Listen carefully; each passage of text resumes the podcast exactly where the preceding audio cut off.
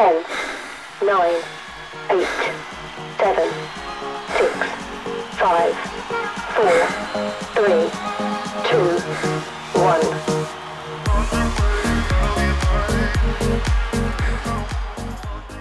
Hello, friends. My name is Conor McManus, and you are listening to the Collective Fitness Podcast. Hello, welcome, happy Friday.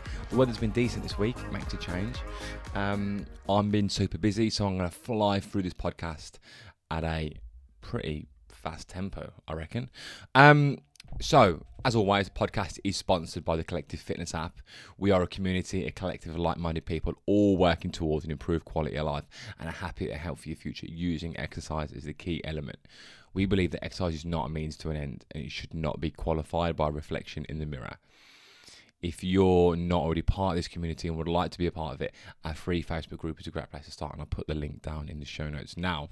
Now, now, now, now, now. So, we've been working on something exciting actually. I'm going to get into this a little bit before going to the main bit of the podcast. Through emails, podcasts, socials, the video series that we do in our Facebook group, the, the education area within the Collective Fitness app, we try to provide tons of little nuggets of information and not just like, oh, this potato has four calories in it and you should be like thought provoking stuff. And you know, the reality of it is you already know that if you're listening to this podcast. Um, so what we've decided to do is put all these little nuggets into one place. We haven't thought of a name of it yet. Something like X amount of ways to get close to your goal or 400 reasons you're not getting to go. Ultimately, we're going to put this all into one little place and provide people with a bit of a resource or something that they can learn off. If you think of a better name, which you probably will within four seconds, hit me up. Um, and best bit, it'll be free. Just can provide it to everyone. We just wanted to compile it all into one spot, and we can keep adding to it as we go along. Anyway, today's email, today's email, today's podcast, today's Free Things podcast. So, the first thing I want to talk about is pressure is a privilege. Now, stress. When we talk about stress, uh, stress. When we talk about pressure, we often think about stress as well they are one and the same. Stress often gets a bad rap, and rightly so. It's the cause of many of today's issues health, emotional, mental, many more. A lot of that, if you reverse engineer a lot of the issues, a lot of it can be due with stress and the increased pressure that is put on individuals in their work life, in their home life, in their family life, etc. No, but there is a good side to stress. It does not really get its time in the spotlight. The recent quote I came across that pressure is a privilege brought my attention to this.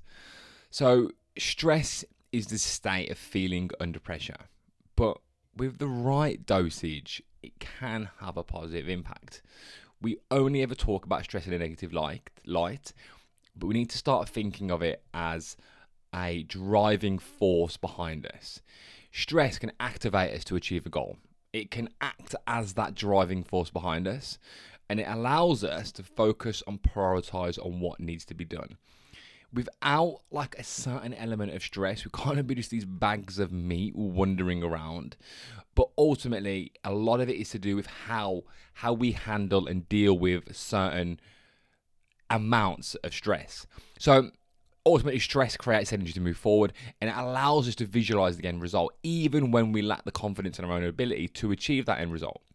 Now in sport and other creative pursuits this can be referred to as flow state. This is when we get we dial into what we're trying to do so much that we we singularly focus only on what we're working towards so much so that's the only thing that we focus on and we think about it.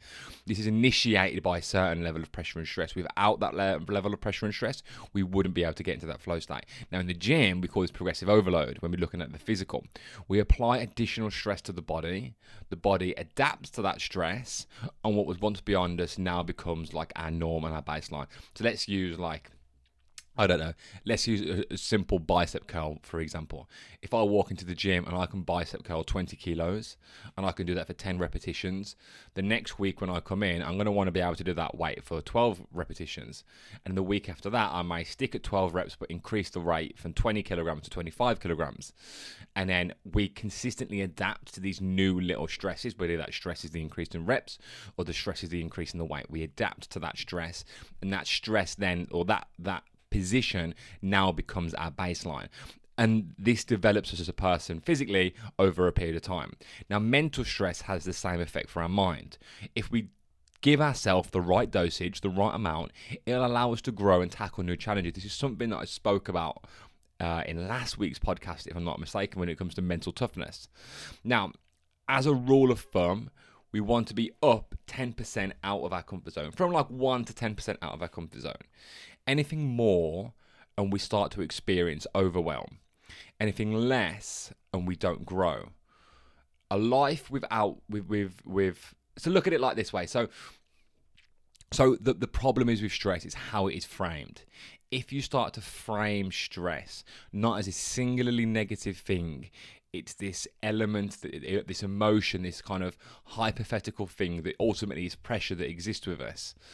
And without it, we'd never get anything done. But with too much of it, it creates problems. So, for an example, let's just use it. Let's reframe it differently. Let's say if you got, I'm a, a, a manager and I work in a store, and I've had someone who's a, a cashier who's starting a new job and they've never done this job before. I'm gonna try and teach them the ropes of being a cashier. Now, we can frame this as stress, or we can just frame this with helping that individual grow. So if I apply too much pressure or stress to this individual in their first few days, they're never going to learn anything. All they're going to do is experience overwhelm.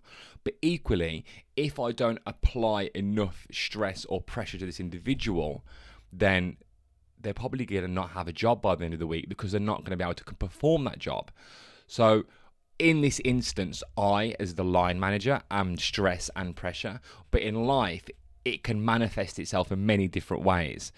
So, we need to reframe stress in that way that the right amount of it and it's amazing for us if we didn't have any stress at all life would be pretty purposeless and an unexciting one but again too much stress and we suffer for overwhelm food for four. Now, number two, in the absence of real problems, we create our own. I've spoken much about purpose and how humans function best when working towards something. In essence, we are happiest when we are solving problems, goal orientated, and have purpose. Without it, we just drift aimlessly through life, not really achieving much. Or do we? We can all think of that person in our life. They gossip, they ravel themselves in drama, or even obsess over the small things that appear insignificant. In the absence of real problems to solve, we can often create our own problems, fictitious or otherwise. This can express itself in many ways anxiety, obsession, worrying about the minutiae, and many, many more. There's a saying that goes around is that um, action alleviates action alleviates anxiety kind of the same principle. If you're working towards something, something significant, you will often find we won't unravel ourselves in the small, petty problems of day to day life. For example, in lockdown last year, yes, I know we all had one giant problem that we're all unanimously trying to solve, but because of like work or people who were on furlough and all these different things, people weren't having to tackle the big purposeful challenges of their normal jobs and their day to day lives and so on. In tandem with that, during this period, conspiracy theories, and there was Wayfair Gate, and there was this gate, and so people were unraveling themselves in all these different things, these problems they were trying to solve, because everybody needs something to focus on. We're all trying to solve different problems, and that problem can be something meaningful, something important to us, or can still be something menial. You know, in the absence of real problems that we're trying to solve, we often create our own. And that lockdown period was a great example of one. So, in essence, commit yourself to a goal or a problem and work towards it with purpose. And that's why we don't get caught up, in, in that way, we don't get caught up in the silly problems we create for ourselves. We tackle the better problem of life itself. The reality of it is, we're all going to have to have problems to solve. It's better that we choose our problems to solve than the problems choose us. And this is reason 4,000 outside of the obvious of why we champion exercise. You know, obviously there's the obvious reasons of health, fitness, and so on, but there's a million other reasons. Lots of us fall into bad habits and lifestyle choices when we lack purpose. And have nothing to shape our life around. We don't have that thing, that major problem that we're building our life around. So not only does exercise conquer the health side of the equation, but it gives an individual purpose, and in many cases, a newfound love for the capabilities of, of their body and a desire to push it in many different ways, which can act as a long, lifelong purpose that we're working towards, indefinitely solving that problem. Now, number three. Okay, this is not really number three. This is more of a promo. Collective Game Day. Um, late in September, we're doing our first in-person meetup, and it's not just your usual Saturday sweat. We'll put together several mini team-based workouts that will challenge you physically, but it'll force you to work together as a team and to get to know your fellow members. All workouts will be available for all levels. We can assist you on the daily workarounds you need, and we'll make sure that everybody has a good time.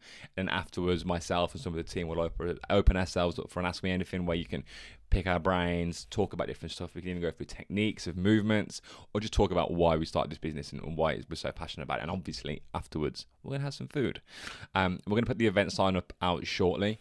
If you're listening to this podcast and you're not a member, it's completely fine. Just join our Facebook group where most of the details will be. Obviously, we will try and prioritize our, our core member group, but equally, if you want to come and you're local, by all means, please do so. Thank you for listening. Have an amazing day, and I'll see you next week.